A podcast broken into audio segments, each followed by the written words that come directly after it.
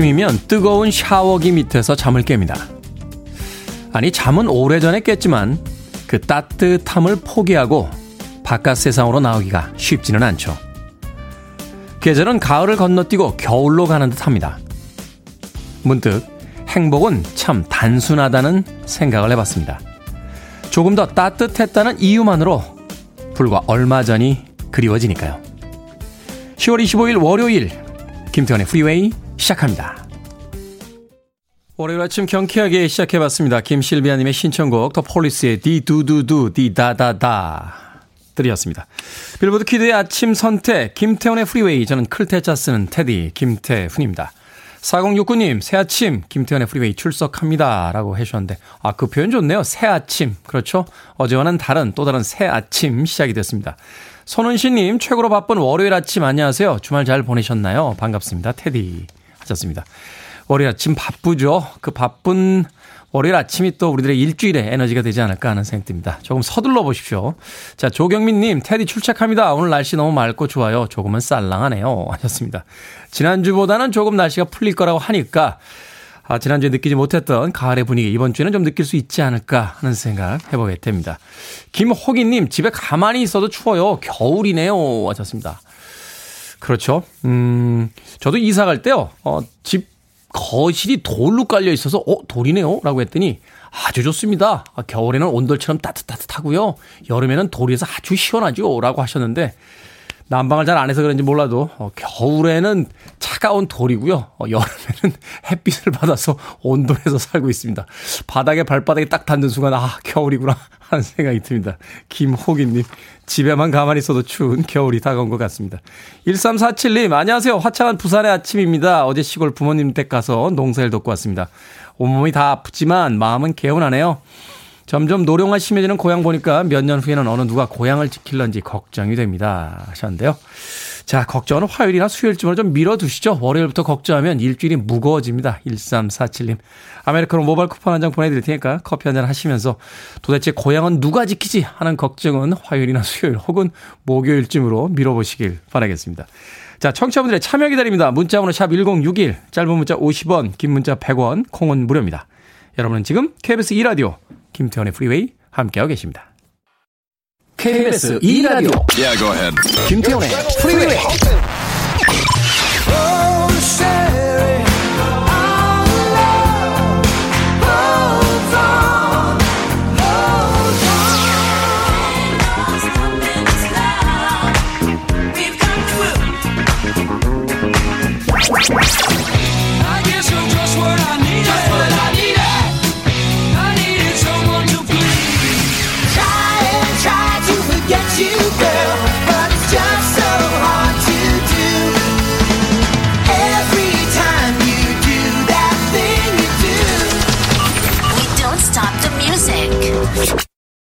오랜만에 들어보네요. 9871님의 신청곡 영화배우이자 가수였죠. 피비 케이츠의 Theme from Paradise 흔히 파라다이스라고 부르는 바로 그 곡이었습니다. 당시 영화의 주제곡으로 어, 사용이 됐었죠. 이 당시에 참 인기 있던 여배우들에 대한 이야기 예, 자주 했었는데 뭐 피비 케이츠, 브룩 쉴즈, 어, 다이안 레인, 소피 마르소 네. 누구는 3인방이었다. 누구는 4인방이었다. 이렇게 이야기를 하긴 합니다만. 당시에는 3인방으로 주로 많이 썼던 것 같아요. 이제 트로이카라는 표현을 통해서 우리나라에서 뭐 정윤희 씨, 뭐 장미희 씨, 유지인 씨 이렇게 해서 여성 배우 3인방 이야기를 하기도 했었고. 그 다음에 이제 80년대에 소위 이제 pin-up 스타라고 하는 해외 아티스트, 여성 아티스트 중에서 이제 피비 케이츠, 브룩 쉴즈, 소피 마르소를 예, 트로이카라고 부르기도 했습니다. 근데 당시에 영화들 보면요. 왜들 그렇게 무인도에 갇힙니까? 젊은 남녀가. 파라다이스도 제가 하도 오래전에 봐서 아, 줄거리 기억은 안 납니다만 무인도에 갇혀 있었던 것 같고요. 브룩실즈가 나오는 그 영화도 무인도에 갇혔던 것 같아요. 그래가지고 그때 사춘기 때였는데 예, 무인도에 갇히는 상상을 그렇게 했습니다. 예, 누구랑 갇혀볼까 하면서 무인도, 무인도에 갇히는 상상을 했던 그 젊은 날에 철없던 생각이 나는군요. 9871님의 신청곡 피비 케이츠의 파라다이스 드렸습니다. 박현정님, 일 때문에 남편이 일주일 만에 집에 왔습니다. 아침에 시래기 된장국 끓여주고 있어요. 아주 아주 행복한데 확실히 몸은 저번 주가 더 편했던 것 같네요. 하셨습니다. 양가적이죠 감정이 네, 남편이 집에 와서 된장국 끓여주고 또 맛있게 먹는 모습 보면 좋긴 한데 일주일 내내 좀 편하게 계시다가 남편 오는 바람에 또 장봐 와야죠. 저녁 차려야죠. 다음날 아침 차려야죠. 점심 또 차려야죠. 몸은 지난주가 더 편했던 것 같다라고 박현정님께서 네, 솔직한 고백해 주셨습니다. 삶이라는 게 그럴 것 같아요. 완벽하게 행복하고 완벽하게 편한 순간은 없는 것 같습니다. 그걸 받아들이는 게 또 우리 삶의 지혜가 아닐까 하는 생각 해봅니다. 하얀 나비님의 신청곡으로 합니다. 스티브 페리, Oh Sherrie.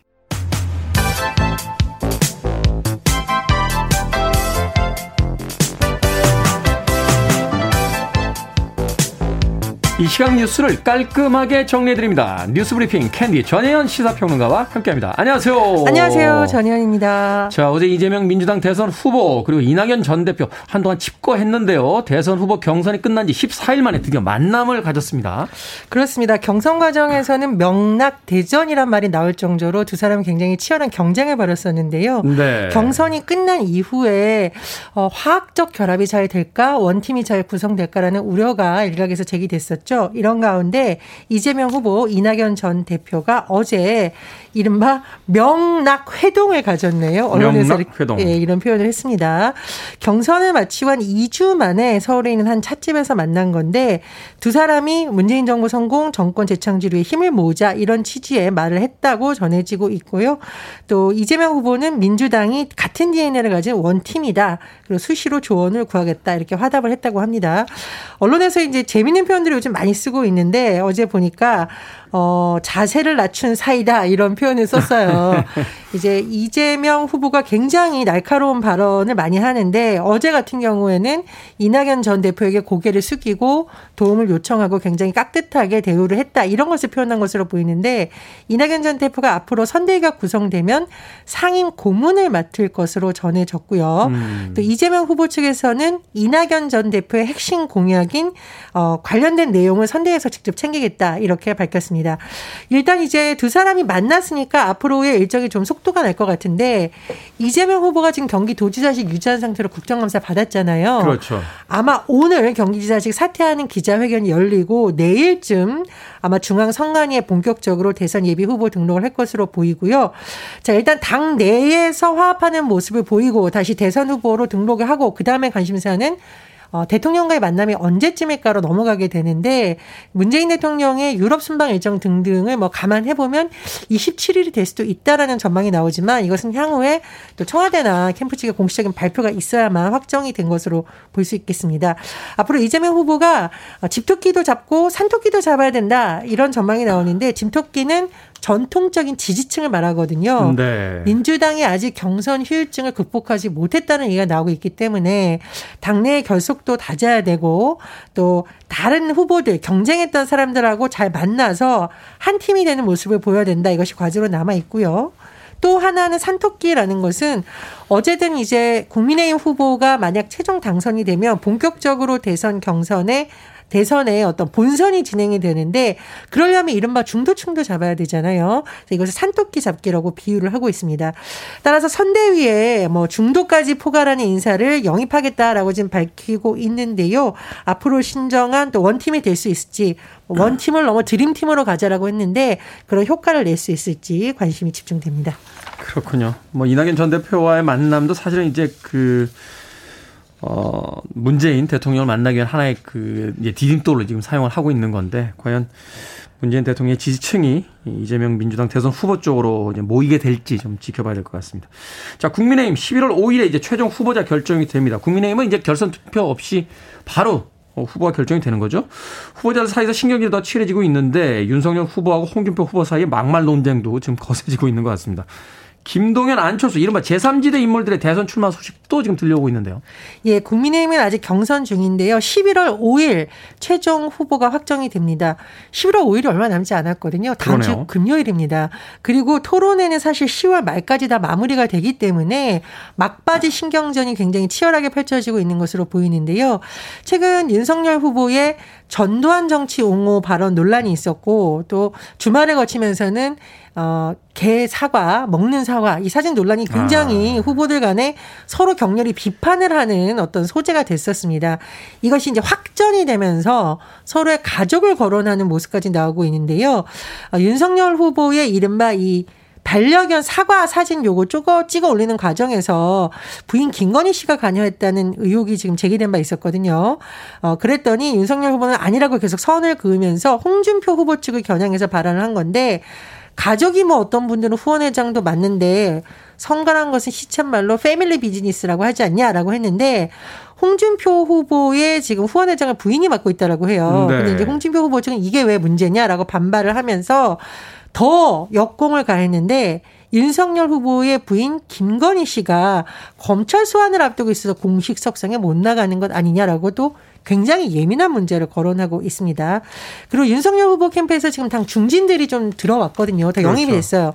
홍준표 후보가 지방선거 공천 미끼로 삼는 거 아니냐. 구태 정치다라고 했는데 제가 오늘 보니까 후보들끼리 상대 후보의 망언 시리즈를 모아서 서로 공개하고 있다고 해요. 그 리스트를 만들었더라고요. 예, 그렇습니다. 근데 이 리스트가 과연 좋은 효과로 갈지는 좀 두고 봐야겠는데, 어쨌건 지금 유승민 후보는 이제 본인이 어쨌든 대학마다 주, 주장을 하고 있고, 원희룡 후보는 지금 대장동 의혹과 관련해서 민주당 이재명 후보 고발하겠다. 이렇게 밝힌 상황이고요. 자, 어쨌든 국민의힘은 11월 5일까지 최종 후보가 확정이 되고 있습니다. 그리고 대선과 관련한 또 하나의 변수가 등장을 했는데 지금 이른바 제3지대론을 내세우고 있는 후보들이거든요.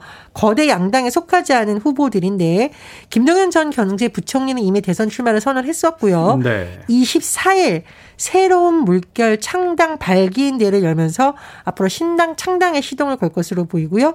국민의당 안철수 대표는 오는 31일쯤 대선 출마를 할 수 있다라는 관측이 제기되고 있습니다.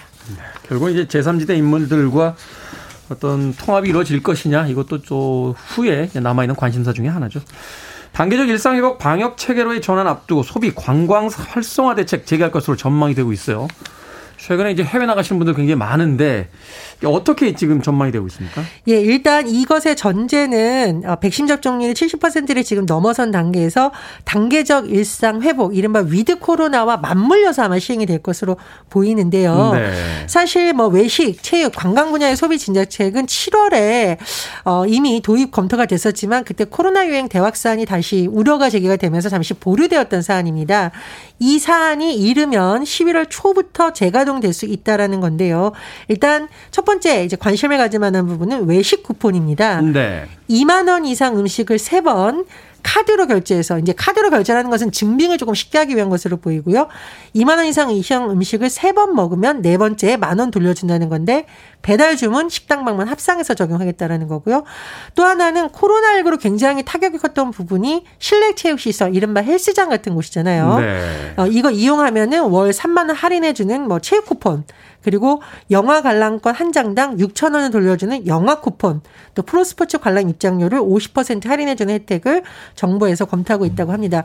물론 이제 관련 업계에서는 좀 숨통이 터이지 않겠느냐라고 반기고 있는데 또 지금 최근에 소비자 물가가 심상치가 않거든요. 그래서 이런 요인을 좀 잘 봐야 된다라는 지적도 나오고 있습니다. 그리고 지금 지역 관광 일정이 다뭐 취소되거나 축제가 취소되고 있잖아요. 네. 그래서 뭐 여행 주간을 마련해서 지역 관광 활성 화 방안도 정부에서 검토한다고 하는데 이 문제 역시 방역을 철저히 하는 것과 함께 나와야 된다라는 지적은 계속 제기되고 있습니다. 과연 일상 회복 방역 체계로의 전환 어떤 방식으로 이루어질지 좀 기다려 보도록 하겠습니다. 자 오늘의 시사 엉뚱 퀴즈 어떤 문제입니까? 예, 국민의힘 주자들 사이에서 치열한 난타전이 진행된다라는 소식 전해드렸습니다. 그런데 이 난타전이 너무 심하면 국민들의 눈살을 찌푸리게 하는 경우도 있는데요. 하지만 1997년 초연됐던 우리나라의 타악기 공연 난타. 와, 정말 많은 관객들에게 즐거움을 선사했습니다. 엄청났죠. 네. 예, 여기서 오늘의 시사 엉뚱 퀴즈 나갑니다. 넘버벌 퍼포먼스 난타는 이것에서 결정적 아이디어를 얻은 공연이라고 하는데요. 꽹가리, 장구, 북, 진 같은 악기로 연주하는 우리 음악인 이것은 무엇일까요? 1번 소꿉놀이, 2번 불꽃놀이, 3번 사물놀이, 4번 관자놀이. 정답 아시는 분들은 지금 보내주시면 됩니다. 재미는 오답 포함해서 총 10분께 아메리카노 쿠폰 보내드리겠습니다. 넌버블 퍼포먼스 난타. 난타는 이것에서 결정적 아이디어를 얻은 공연이라고 하는데요. 꽹가리 장구 북, 진 같은 농악기로 연주하는 우리의 음악인 이것은 무엇일까요? 1번 소꿉놀이, 2번 불꽃놀이, 3번 사물놀이, 4번 관자놀이 되겠습니다. 문자번호 샵 1061, 짧은 문자 50원, 긴 문자 100원, 콩으로는 무료입니다. 뉴스 브리핑 전혜연 시사평론가와 함께했습니다. 고맙습니다. 감사합니다. 잭슨 브라운입니다. Royals in Love.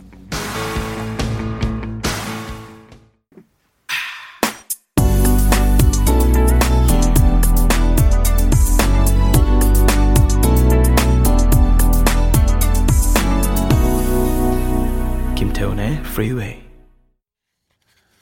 맥파든 and 화이트헤드 Ain't No Stopping Us Now 들으셨습니다. 1970년대 후반에 결성된 R&B 남성 듀오였죠. 어, Ain't No Stopping Us Now는 이들의 최고 히트곡이기도 했습니다. 아쉽게도 두 멤버 현재는 세상을 떠난 상태입니다. 맥파든 and 화이트헤드의 Ain't No Stopping Us Now 들으셨습니다. 자, 오늘의 시사 엉뚱 퀴즈. 꽹과리 장구 북 징 같은 농악기로 연주하는 우리의 음악인 이것은 무엇일까요? 정답은 3번 사물놀이 되겠습니다. 사물놀이. 0156님, 3번 사물놀이입니다. 같이 카풀하는 부장님이 좋아하시는 방송이시라고 처음 소개해줘서 들어보는데 너무 좋네요. 하시면서 정답 맞춰주셨습니다. 고맙습니다. 6458님, 3번 사물놀이 신랑이랑 건강검진 가면서 차에서 듣다가 이건 보내야지 하고 바로 전송합니다. 하셨습니다. 그런가 하면은 박연희님 공기놀이 하셨고요. 김현희님 고무줄놀이. 최근에 그 오징어 게임 때문에 예전에 어린 시절에 했던 놀이들이 다시 소환이 된다라고 하고요. 해외에 나가 있는 그 지인들의 SNS를 보니까 외국인들이 그렇게 뽑기를 만들어 달라고 해서 달고나고 뽑기를 그 SNS에다가 뭐 프랑스인들 대상으로 지금 뽑기 교실을 열었다 하는 그런 친구들의 뭐 사연도 있더군요. 이 오징어 게임 때문에 참 옛날 놀이들 많이 소환이 되는 것 같습니다. 정남이님 윷놀이 하셨고요. 정영희님 팽이칭이 한겨울에 손이 꽁꽁 얼어도 팽이는 손에서 떨어지질 않았죠 하셨고요. K81173805님께서 신발 멀리 던지기 놀이. 제 두 아들은 지금도 이 놀이 한답니다. 재밌다고 깔깔깔 거리면서 하셨습니다. 자, 장고북 진 같은 농악기로 연주하는 우리의 음악. 정답은 3번 3월 놀이였습니다. 이게 굉장히 오래된 포맷으로 알고 계신 분들도 계신데 이게 김덕수 선생님이 만든 포맷이래요. 물론 그 이전에도 농악은 있었습니다만 타악기 4개만을 가지고 사물놀이라고 이름을 붙여서 어, 연주를 했던 건 김덕수 선생님께서 처음으로 만드셨다 하는 이야기 들은 기억이 납니다. 자, 오늘 소개해드린 분들 포함해서요. 모두 10분에게 아메리카노 쿠폰 보내드립니다. 김태훈의 프리웨이 홈페이지에서 당첨자 명단 확인할 수 있고요. 콩으로 당첨이 되신 분들 방송 중에 이름과 아이디 문자로 보내주시면 모바일 쿠폰 보내드립니다. 문자번호 샵 1061, 짧은 문자는 50원, 긴 문자는 100원입니다. 정경환님, 오늘 테디 검정색 니트 마음에 드네요. 멋지네요. 하셨는데요. 마음에 드십니까? 니트 아니고요. 12,000원짜리 검정색 티셔츠입니다.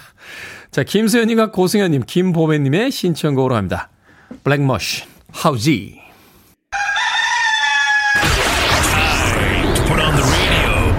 김태훈의 Freeway. Are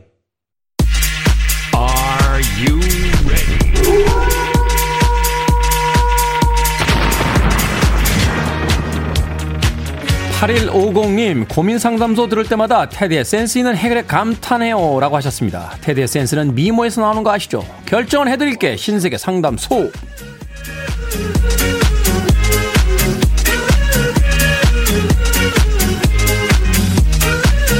황상현님, 아내가 다이어트를 같이 하자는데 어떡하죠? 다이어트를 하긴 해야 하는데 자신이 없습니다. 아내와 같이 할까요? 말까요? 같이 하세요. 아내 혼자 하면 그 예민함 어떻게 받아내시려고 그럽니까?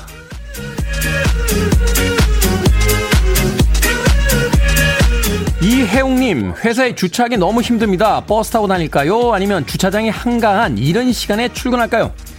이른 시간에 출근하십시오. 남들보다 조금 먼저 시작하면 기분이 참 좋습니다.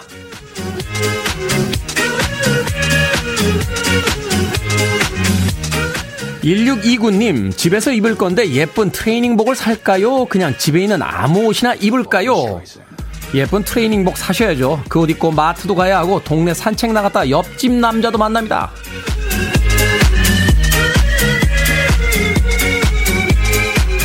고세영님, 100일 된 남자친구에게 받은 커플 반지를 잃어버렸습니다. 사실대로 말해야 할까요? 말하지 말까요? 사실대로 말하세요. 잃어버린 건 그래봐야 고작 반지잖아요. 사랑이 아니라고요.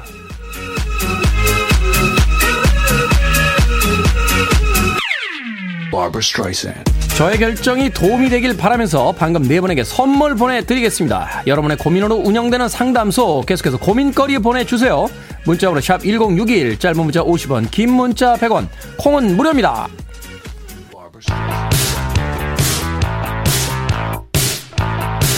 80년대 이 언니 정말 대단했습니다. 신디 로퍼, She Bop.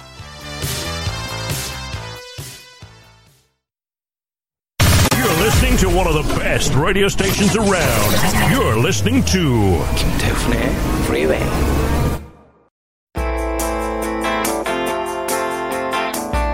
Billboard Kid의 아침 선택 KBS 2 라디오 김태훈의 Freeway 함께하고 계십니다. 1부 끝곡은 미국의 Southern rock을 대표하는 밴드죠. Counting Crows, Mr. Jones 듣습니다. 저는 잠시 후 2부에서 뵙겠습니다.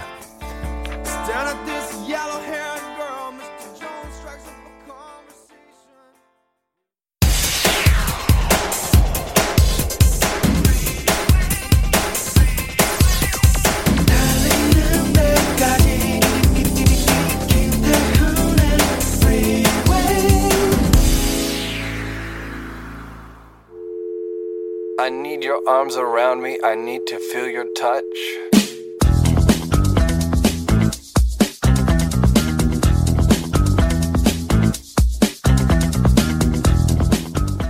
만나야 할 사람 유형.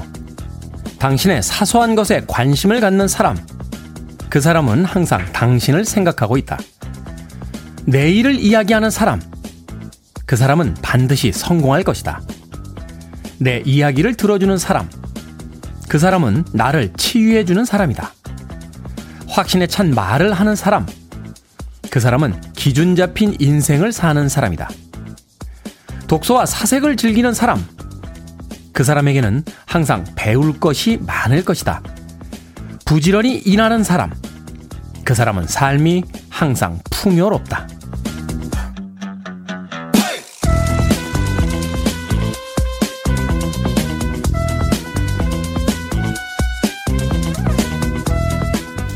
뭐든 읽어주는 남자. 오늘은 청취자 김은정님이요. 홈페이지에 올려주신 글 읽어드렸습니다.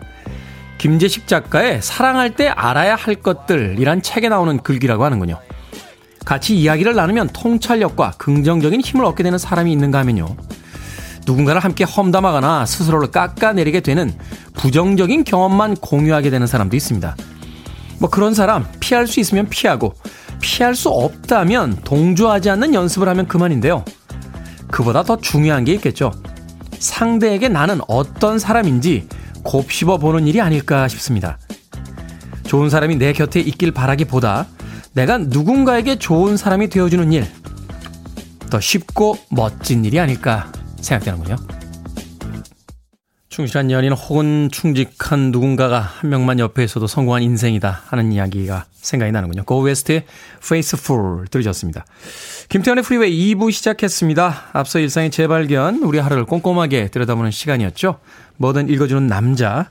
오늘은 청취자 김은정님께서 홈페이지에 올려주신 김재식 작가의 사랑할 때 알아야 할 것들이란 책에 나오는 글귀 읽어드렸습니다. 홍강무님, 상대에게 나는 어떤 사람일까 늘 궁금합니다. 하셨고요. 박소영님, 나는 어떤 사람인지, 아. 성윤숙님, 반성하게 되네요. 하셨고요.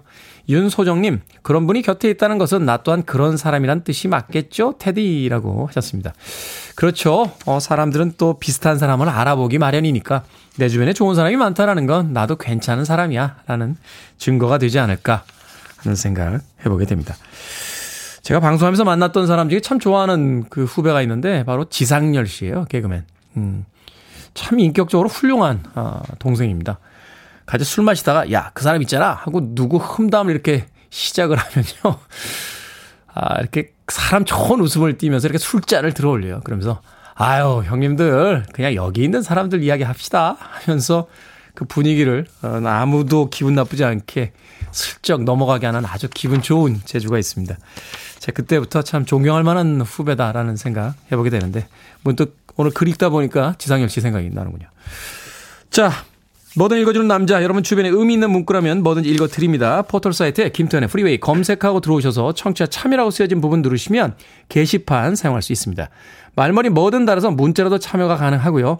문자 번호는 샵 1061, 짧은 문자는 50원, 긴 문자는 100원, 콩으로는 무료입니다. 오늘 채택되신 청취자 김은정님에게는 촉촉한 카스테라와 아메리카노 두 잔 모바일 쿠폰 보내드리겠습니다. 그리고 음악이 나가는 동안 오늘 어, 독도 영상 잠깐 보여드렸죠. 오늘이 바로 10월 25일 독도의 날이라고 합니다. 하지만 아쉽게도 아직 국가 기념일로는 지정이 되지 않았고요. 민간 차원에서 어, 독도의 날을 계속해서 10월 25일로 기념하고 있다라고 합니다. 자, 독도, 뭐 우리의 영토 오늘을 통해서 다시 한번 끝까지 지켜야겠다 하는 각오 다져보는 것도 좋을 것 같습니다.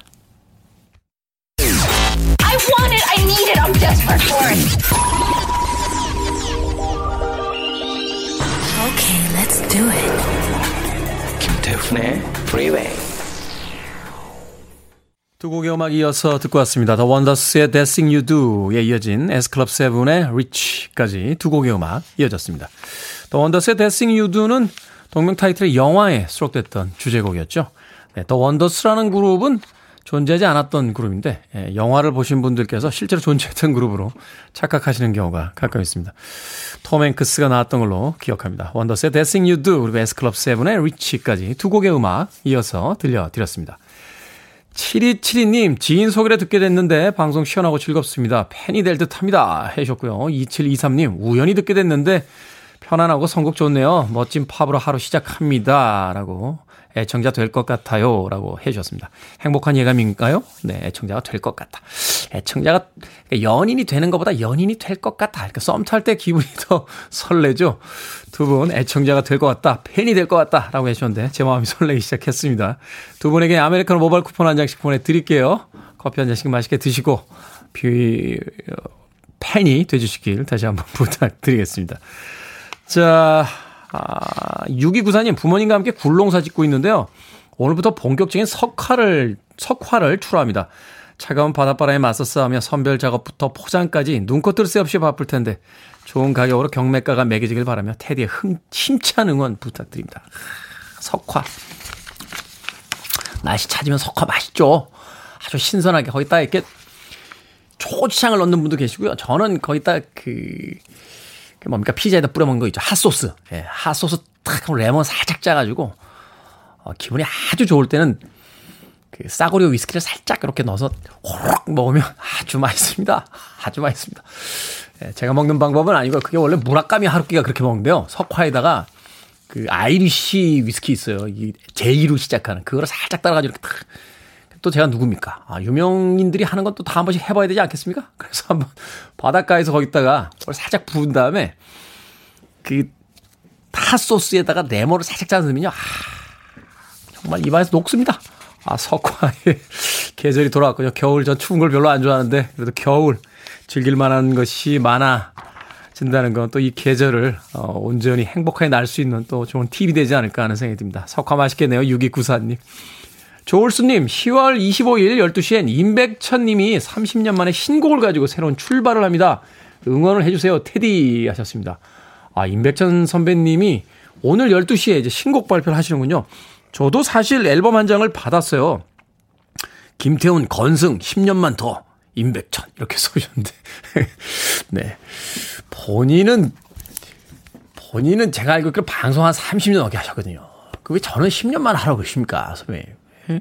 기왕 써주실 거 한 30년이나 써주시면 제가 제 나이를 생각하신 건가요? 저 아직 건강합니다. 아 30년 더 할 수 있습니다. 임백천 선배님. 저희 프로그램이 팝음악을 트는 프로그램이라 선배님 신곡을 소개는 못 해드립니다만 오늘 12시에 임백천 선배님의 또 프로그램에서 신곡이 또 소개된다고 하니까 그 방송도 즐겨주시길 바라겠습니다. 자, 주민홍님의 신청곡으로 합니다. 프린스입니다. I could never take the place of your man.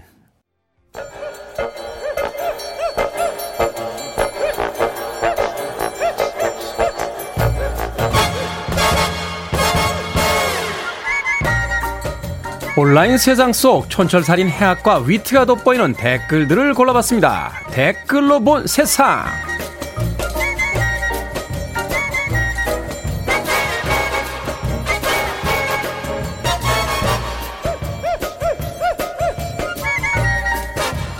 첫 번째 댓글로 본 세상. 추위에 강한 한국 얼룩날개 모기가 이탈리아 북부에 퍼졌습니다.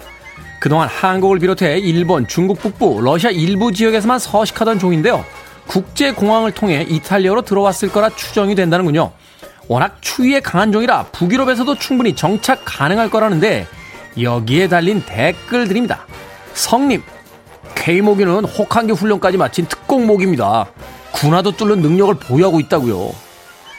PWC님, 코로나 때문에 사람도 여행 다니기 쉽지 않은 시대인데 모기는 벌써 해외를 진출했군요.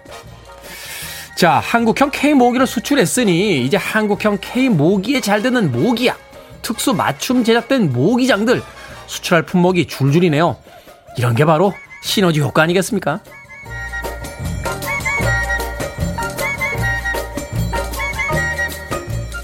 두 번째 댓글로 본 세상. 지난해 9월 건강을 이유로 퇴임한 일본 아베 전 총리가 유튜브 채널을 개설했습니다. 고향에서 우리나라의 국회의원격인 중의원 선거에 나서기 때문인데요. 선거를 앞두고 SNS를 통한 소통이 필요하다고 판단했기 때문이라는군요. 만약 이번 선거에 당선이 되면 총리직을 두 번 수행한 10선 국회의원이 되는 셈인데요. 여기에 달린 댓글들입니다. 노원영님, 일본 지역구 국회의원에 출마한 사람의 경력이 일본 총리라고요? 지은님, 아니 같이 출마하는 후보들은 어떤 생각을 하고 있을까요? 지역 선거에서 끝판왕을 만나게 되다니. 이건 뭐 전국 챔피언 하시는 분이 지역대회에 나오는 건 솔직히 반칙 아닙니까? 생각해보니까 회사원이나 스포츠 스타들은 퇴직이나 은퇴를 받아들이는데 정치인 은퇴한다는 소리는 정말 들어본 적이 별로 없는 것 같습니다. 뭐 그나저나 구독자가 20만 명을 넘었다니 선거 떨어지면 유튜버로 제2의 인생 사시겠네요.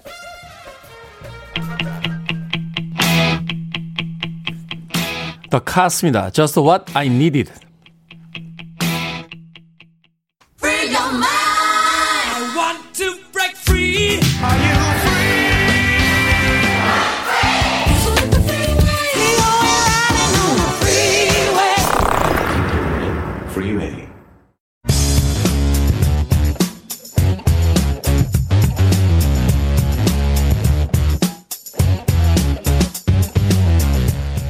월요일은 과학 같은 소리 안에 우리말이지만 들어도 이해가 안 되는 과학 이야기 쉽고 재밌게 풀어보는 시간입니다. 오늘은 국립과천과학관의 유만선 연구관님 나오셨습니다. 안녕하세요. 네, 안녕하십니까. 누리호 시험 발사와 관련해서 우주 탐사에 관한 흥미로운 이야기를 좀 듣고 싶다라고 했더니 이종모 관장님께서 이 주제인 이분이 딱이다 하면서 유만선 박사님을 추천을 해주셨습니다. 간단하게 소개를 좀 해주십시오. 예, 그 소개받은 대로 이제 국립과천과학관에서 일하고 있고요. 그 전공이 기계공학이고 이제 연구할 때 그 로켓과 관련된 걸 조금 이제 맛을 봤다 보니까 네. 관장님께서 추천하신 게 아닌가 싶습니다. 영광입니다. 예. 네, 이정모 관장님의 추천을 받아서 오늘 유만성 박사님께서 이야기 해주시, 해주시겠습니다. 자, 지난 목요일이었죠. 우주발사체 누리호 시험 발사 있었습니다. 야 정말 우리나라도 이제 쏘는구나. 네. 아, 우리의 기술로 만든 그 엔진뿐만이 아니라 그 들어가는 뭐 30만 개가 넘는 그 부품들을 거의 우리나라의 기술력으로 다 개발을 했다고 하던데 예, 예. 이제 그런 시대가 왔구나 하는 네. 생각을 하면 참 뿌듯했는데 그러면 누리호는 지금 우주에 있는 겁니까? 아, 그 답부터 말씀드리면 예, 바다에 있습니다. 바다 벌써 벌써 바다로 왔습니다. 그러니까 로켓이라는 게 네. 이제 오해하실 수도 있는데 그 머리 부분에 있는 탑재체 그게 음. 뭐 이번엔 더미 위성이었고요. 네. 그 사람이 타기도 하고 예, 뭐 그런 탑재체를 목표한 궤도나 궤도에 올려놓기 위한 데 쓰이는 수송체이기 때문에 자기 역할을 다 하고 나면은 예, 자동으로 이제 다시 탄도 비행해서 예, 그 바다로 추락하게 됩니다. 땅으로 떨어지면 안 되니까요. 네. 예, 그렇게 설계를 하죠. 그러니까 우리가 뭐 우주 여객선이다, 우주선이다 이렇게 부르는 거는 이제 우주를 탐험하는 역할을 하지만 그 자체로 네. 이건 우주 발사체. 네. 그러니까 그 머리 부분에 있는 인공위성을 궤도에다 내려놓고 자기는 네. 임무를 다 끝내는. 맞습니다. 예. 아하 그렇군요. 누리호와 관련해서 좀 이야기를 좀 해주신다면 포괄적. 예. 저희가 뭐 아는 게 없으니까 질문드리기가 사실은 좀 난해하거든요. 네. 예, 뭐, 그, 연구자들에 대한 어떤 behind는 좀 나중에 기회가 된다면 할 수 있을 것 같고요. 네. 그 누리호에 들어간 기술에 대해서 몇 가지 TMI 준비해 왔는데, 이제 그 사람들이 생각하실 때 이제, 어, 연료를 갖다가 엔진에다가 이렇게 pumping을 해서 넣어야 되거든요. 그렇겠죠? 그러겠죠. 예. 그러면 이제 거기에 산화, 산화제 탱크가 있고, 음. 그다음에 연료 탱크가 있는데, 거기에서 그냥 흘러서 열- 어, 엔진 속으로 이렇게 들어가진 않지 않겠습니까? 그럼 폭파하죠. 예, 그럼. 그대로 그냥. 자연스럽게 들어가면 폭발하겠죠. 예, 그렇기 폭발되죠. 때문에 예. 또 거꾸로 잘 들어가지도 않기 때문에 엄청난 압력으로 이렇게 pumping을 해가지고 넣어줘야 됩니다. 그런데 자 동차에서 뭐 injection이라고 그러잖아요. 예, 쏘잖아요. 예, 예, 촥, 예. 촥 쏘잖아요. 근데 네. 그거와 비교도 안 되는 양을 갖다가 쏴줘야 되기 때문에 그렇죠. 되게 고압으로 들어가는 펌프가 필요한데 이런 어 터빈 펌프가 어떤 위치에 있냐를 간단히 말씀드리면요. 그 injection을 해가지고 그 엔진에서 불이 붙을 텐데 네. 그 온도가 이제 3,500도 정도가 돼요. 3,500도요. 예, 쇠가 1,200도 정도에서 녹거든요. 어, 그럼 뭘로 만듭니까? 예, 그 그런데 또 금속으로 안 만들 수는 없기 때문에 어느 그렇죠. 정도 금속을 만들고 겉을 또 타일 같은 조금 고온에서 안 녹은 돌이 오히려 쇠보다 녹, 녹는 점이 높거든요. 예, 그런 걸 얇게 코팅하든지 뭐 이런 식으로 해서 하는데 중요한 거는 그 펌프도 3,500도 정도 되는 온도에 노출이 돼 있다는 겁니다. 그런데 또 거꾸로 그 위에 산화제는 어떤 산화제를 쓰냐? 네. 그냥 산소가스를 담기에는 그, 그 볼륨이 너무 크기 때문에 네네. 그걸 액화시켜요. 산소를 또 이렇게 압력을 가해서 압력을 주고 그다음에 엄청나게 저온으로 어, 낮춰가지고 어. 액체 산소를 쓰거든요. 액체 산소는 온도가 어느 정도 되냐? 영하 180도 정도 됩니다. 잠깐만요. 3,500도의 열기에 180도, 영하 180도에 또그 그- 무슨 창과 방패 싸움도 아니고 그 예. 사이에 펌프를 위치시켜야 되는 거예요. 그러니까 엄청나게 차가운 거를 땡겨가지고 엄청나게 뜨거운 거에다 넣어줘야 된다. 예, 넣어줘야 되는 거죠. 그걸 버텨야 되는 거예요. 예. 그러니까 이, 렇게 되는 거네요. 이거 뭐 표현이 좀 그렇긴 합니다만 이제 예. 고온의 사우나에 제가 이제 네. 들어간단 말입니다. 네네네. 근데 몸 반쪽은 사우나 안에 들어가 있고 그렇죠. 몸, 몸 반쪽은 냉탕 안에. 근데, 냉- 저- 근데 정신을 차리고 근데 있어요. 정 그러니까 냉탕과 온탕을 왔다 갔다 하는 것도 아니고 그 절- 중간에 걸터 앉아가지고 네. 정신을 차리고 있어야 예, 된다고요? 예. 그게 가능합니까? 그리고 만 성공한 거죠. 그러니까 이번에 아. 누리호 발사가 뭐 아쉽게도 그 3단 로켓 관련돼서 조금 미비했다고 하지만 그 단분리라든가 1, 2단 로켓들 제일 어려운 부분은 다 성공했거든요. 근데 그 부분에 그 그렇죠. 펌프가 역할을 제대로 했기 때문에 아. 예. 근데 그걸 성공한 거예요. 우리 뭐 발사 발사 모체죠. 네네. 그러니까 말하자면 인공 인, 공 위성 위성이 아니라 이제 가짜 인공 위성인데 예, 테스트를 한 더미성. 건데 예, 예. 그게 이제 제대로 속도가 안 나서 이게 궤도에 못 올라왔다. 이게 실패다라고 생각하시는데 생각하는데 그게 아니라 네. 1, 2단계 그 로켓이 가장 중요한 건데 그건 다 성공을 시켰고 맞습니다. 예.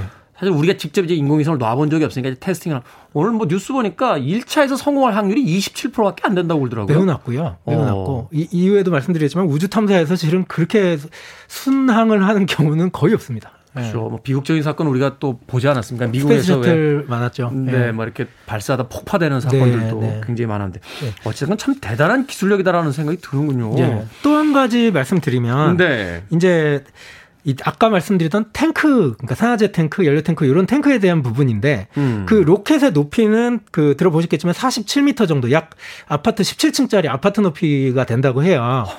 로켓가요? 예. 오. 근데 상상해 보시면 아시겠지만 그 로켓은 무게가 가벼울수록 당연히 잘 그- 올라가겠죠. 예, 잘 올라가겠죠. 그렇기 때문에 근데 무게에서 양보를 못하는 부분은 연료의 무게입니다. 산화제 무게고 실긴 실어야 되잖아요. 그거를 그걸 뺄 수는 없잖아요. 그렇죠. 이게 연료를 빼면 올라갈 수가 말이 안 되는 거니까. 얘기니까. 예, 예, 예. 그러다 보니까 줄일 수 있는 거는 로켓의 구조물입니다. 네. 그러다 보니까 탱크 두께가 얼마인지 아세요? 2mm에서 3mm 정도가 돼요.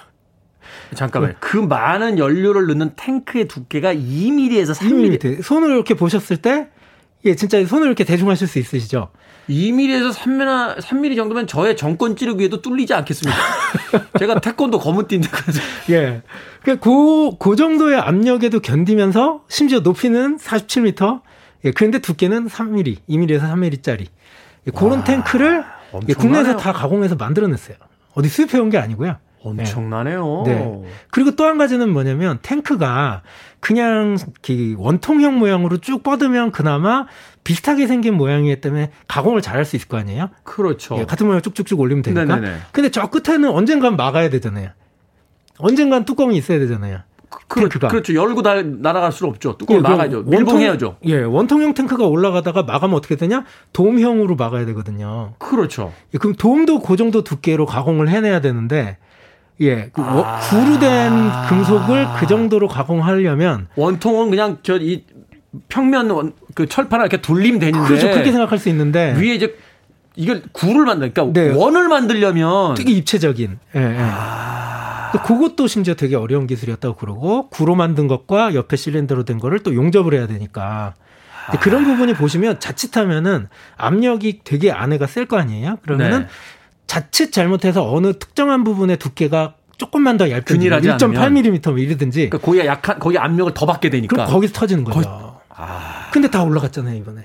대단하네요. 예, 전부 다 오차 없이 그렇게 만들어낸 겁니다. 생각해보니까 이렇게 원형으로 덮이는 기술은 이미 네. 그 전에 네.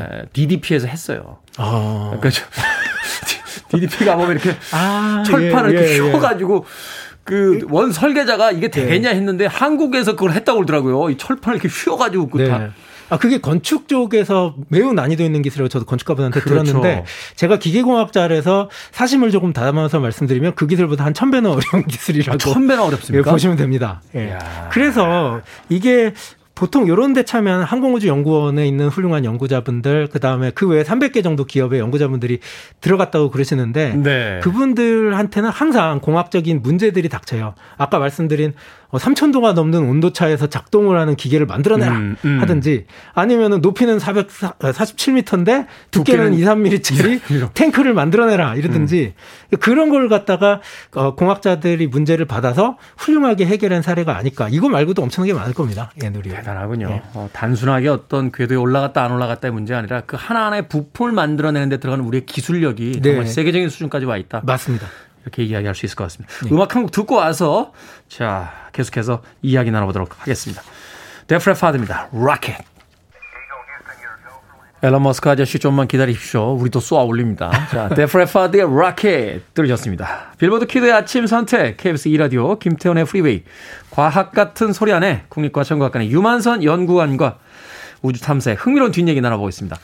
자, 이렇게 이제 우리가 누리호를 이제 쏴서 뭐 인공위성도 올리고 네. 우리나라의 우주 여객선도 이제 올리는 시대가 되면 되겠죠. 이제 그 우주 공간에서 여러 나라의 어떤 우주인과 만나야 되잖아요. 네. 그게 바로 이제 다국적 우주 정거장이라고 하는데 국제 우주 정거장 하면 이제 ISS라고 흔히들 이야기합니다. 이게 꽤 오래 떠 있었던 거로 알려져 있고 또 그런 그런 만큼 사건 사고도 많았다라고 알려져 있는데요. 네, 맞습니다. 이것도 그 98년, 1998년에 조립을 시작해서 뭐 네. 조립이 단순히 지상에서 조립하는 게 아니니까 매번 조립할 때마다 로켓을 발사했고요. 우주에 올라가서 조립을 하는 거죠. 그렇죠. 예. 그렇게 해서 그 지상에서 만든 모듈을 갖고 올라가서 음. 계속 이제 합쳐 나간 거죠. 그래서 그 장기 체류를 시작한 게 2000년이라고 합니다. 2000년. 2000년. 예. 그런데 이제 영화 혹시 그래비티 보셨나요? 아, 맞죠. 전 몇 번 봤습니다. 네. 우주재앙 그러면 떠오르는 영화가 그거잖아요. 그그 이제 일어날 것 같은. 예. 인공위성이 파편이 날아가지고 그 부셔 버리잖아요. 국제우정거장이 산산조각 네. 나는 뭐 이런 이런 것들이 나오는데 실은 그런 우주 재앙은 영화 속에나 가능한 게 아닐까 뭐 그런 생각을 하게 되는데 네. 2000년에 장기 체류가 시작되고 나서 불과 한 3년이 돼서 무슨 일이 벌어지냐면요. 2003년에 무슨 일이 있었냐면 2월 1일에 콜롬비아호가 폭발을 해요. 아, 그참 비극적인 사건이었어요. 네. 근데 그거 자체로도 슬픈 얘기지만 문제가 뭐냐면 미국에서 콜롬비아호 폭발 사고가 나니까 2년 반 동안 스페이스 셔틀 프로젝트를 중단합니다. 프로그램을. 어 그러면은 우주 정거장에 있는 분들은 2년 반 동안 못 내려옵니까? 수송을 못 하게 됐고요. 예. 예. 물론 이제 어 작은 어떤 그 뭐 사람이 좀 오고 가는 거나 좀 약한 수송에 대해서는 러시아 모듈을 쓰긴 했는데 러시아 로켓을 쓰긴 했는데 네. 어쨌든 그 여객선이 하나 사라진 거잖아요. 그렇죠. 그러다 보니까 무슨 일이 생겼냐면 이거는 내부에 뭐 기계가 망가진 게 아닌데 쓰레기가 계속 이제 남는 거예요. 아, 우주 정거장에 쓰는 안에. 쓰레기가 그 안에 사람이 체류를 하다 보니까 처리를 못 하고 있으니까 예, 소모성 어떤 물품들이 계속 생기겠죠. 그래서 그런 것들이 큰 문제가 됐던 적이 있다고 합니다. 음. 예, 그리고 이듬해 2004년이 되니까 재밌는 거는 어 1월 2일 날 새해가 지난 지 얼마 안 돼서 네. 약하게 국제우정거장 안에서 공기 누출이 감지가 됐대요. 아 우주로 공기가 빠져나가고. 빠져나가는 거죠. 어. 그래서 그걸 갖다가 탐지를 하려고 뭐 애를 엄청 썼는데 결국 밝혀진 게 그 창에 이렇게 박혀 있던 호스가 네. 이렇게 약간 금이 가 있더라. 살짝 금이 가 있더라. 네, 근데 왜 그런가 하고 가만히 봤더니 이거 사람 일이라 우주인들이 이렇게 유영을 하면서 떠다닐 거 아니에요? 그렇죠. 근데 이제 뭔가를 잡고 다녀야 되잖아요. 근데 이 손잡이를 안 잡고 그 호스를 손잡이처럼 썼대요. 이게 또 이렇게 손잡이를 안 잡으시고? 예, 교육을 다시 시켜야 되는. 예, 하여튼 그, 뭐 그게 그런 게 있어요. 이렇게 항상 여길 잡아라고 하는데 자기가 잡기 편한 위치에 뭐가 있는 게 있어요. 그렇죠. 네, 그러니까 보통 그게 손잡이로 쓰지 말라고 해도 네. 예, 무심코 예, 그렇게 되는 경향이 있고 우주인들도 말 안 듣는군요. 네. 맞습니다. 그리고 2006년 돼 가지고는 예, 이게 어 그 산소를 발생하는 장치가 있거든요. 우주니까 당연히 산소가 산소. 없겠죠. 그래서 네. 물을 분해해서 산소를 만들어내는 장치가 러시아 모듈에 있었는데 거기에 어떤 들어갔던 어, 화학 물질 중에 수산화칼륨에서 독성 물질이 있는데 아. 그게 새 나오기 시작한 거예요. 어야 이거 큰일이네요. 근데 이게 어떻게 또 환기도 시킬 수 없고 뭐 할 수도 없잖아요. 그래서 우주에서 환기는 안 되죠. 네. 그래서 그걸 또 갖다 재빨리 막는 뭐 그런 사고가 있었다고 하고 아. 뭐 별별 일이 계속 벌어집니다. 이듬해는. 이제 컴퓨터가 고장나요. 컴퓨터 한 대가 고장나는데 이제 이게 집에서 저희가 쓰는 그냥 퍼스널 컴퓨터가 고장났다 이러면 뭐 백신 한 번 돌리고 뭐 이러면 되잖아요. 그죠? 그렇죠. 예, 근데 이거는 어떤 어 컴퓨터였냐?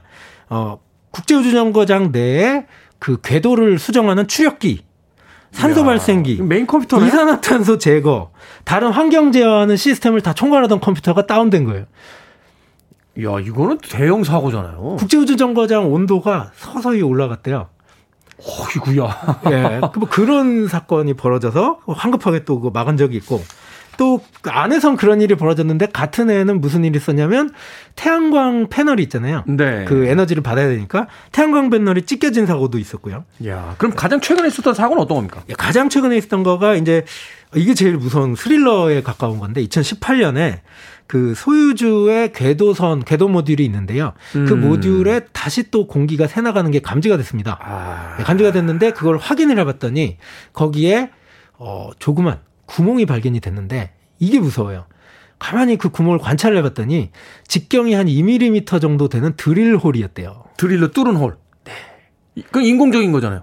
그거에 대해서 아직 답이 안 나왔다고 합니다. 누가 그걸 했는지 모른다. 네. 제가 이거 어디 가서 얘기했더니 외계인이 그런 거 아니냐는 이상한 얘기를 하신 분도 계시지만 내부에서 사, 고든 의도적이든 예, 뚫린 구멍이고 예, 오. 제가 사진을 봤을 때는요 이게 사고로 드릴홀을 2mm 구멍을 이렇게 뚫을 수 있을까에 대해서 좀 의심스러운데 어쨌든 아직까지 예, 누가 실수든 의도적이든 했는지 아직 안 밝혀졌다고 해요. 그 갱년기 맞은 우주인이 술 한 잔 먹고 울적한 나머지 지구로 가고 싶다. 뭐, 뭐 그런 생각 좀 해볼 수 있겠죠. 그런 거 아닐까요? 네, 어, 네. 시시하네요. 자, 그런데 이제 국제, 국제 우주정거장 수명이 얼마 안 남았다는 뉴스가 있었습니다. 그 네. 이후에는 어떻게 됩니까? 어, 공식적으로는 이제 보통 물건을 만들 때 저희도 뭐 워런티가 있고 뭐 하다 보니까 24년 그러니까 내- 어, 3년 후가 공식적인 국제우주정거장 사용 종료 시점이긴 합니다. 근데 현재 계속 이렇게 뭐 오랫동안 고쳐서 써왔는데 네. 조금 더 고쳐서 못 쓰겠냐라는 음. 게 이제 미국 나사 쪽의 조심스러운 의견이고요. 아직까지 뭐 전체적인 그 큰 부분들은 큰 문제가 없다. 네. 아, 고쳤을 수 있다. 이제 지금 이제 국제적인 약간 그 역학 관계, 뭐 그러니까 러시아와 미국이 그렇게 현재 사이가 좋지는 않잖아요. 그렇죠. 그리고 중국에서는 별도로 또 어, 따로 만들고. 만들겠다고 하고 있고 음. 그러다 보니까 이게 과연 합의가 될 것인가? 그 미국과 러시아가 가장 그 국제우정거장의 큰 두 나라다 보니까 그래서 음. 아직까지 그런 부분에 좀 회의적인 의견도 있고요. 그래서 어떻게 될지는 좀 두고 봐야지 알 것 같습니다. 자, 이렇게 다른 나라의 이야기만으로 알고 있었던 우주 시대에 네. 우리의 누리호가 이제 시험 발사를 어, 성공적으로 마치면서 같이 합류하게 됐다.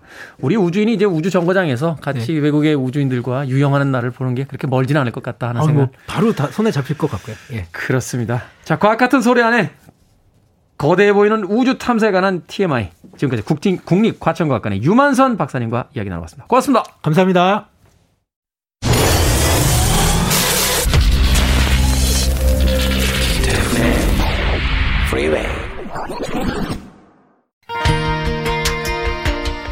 KBS 2라디오 김태훈의 Freeway 오늘 방송 여기까지입니다.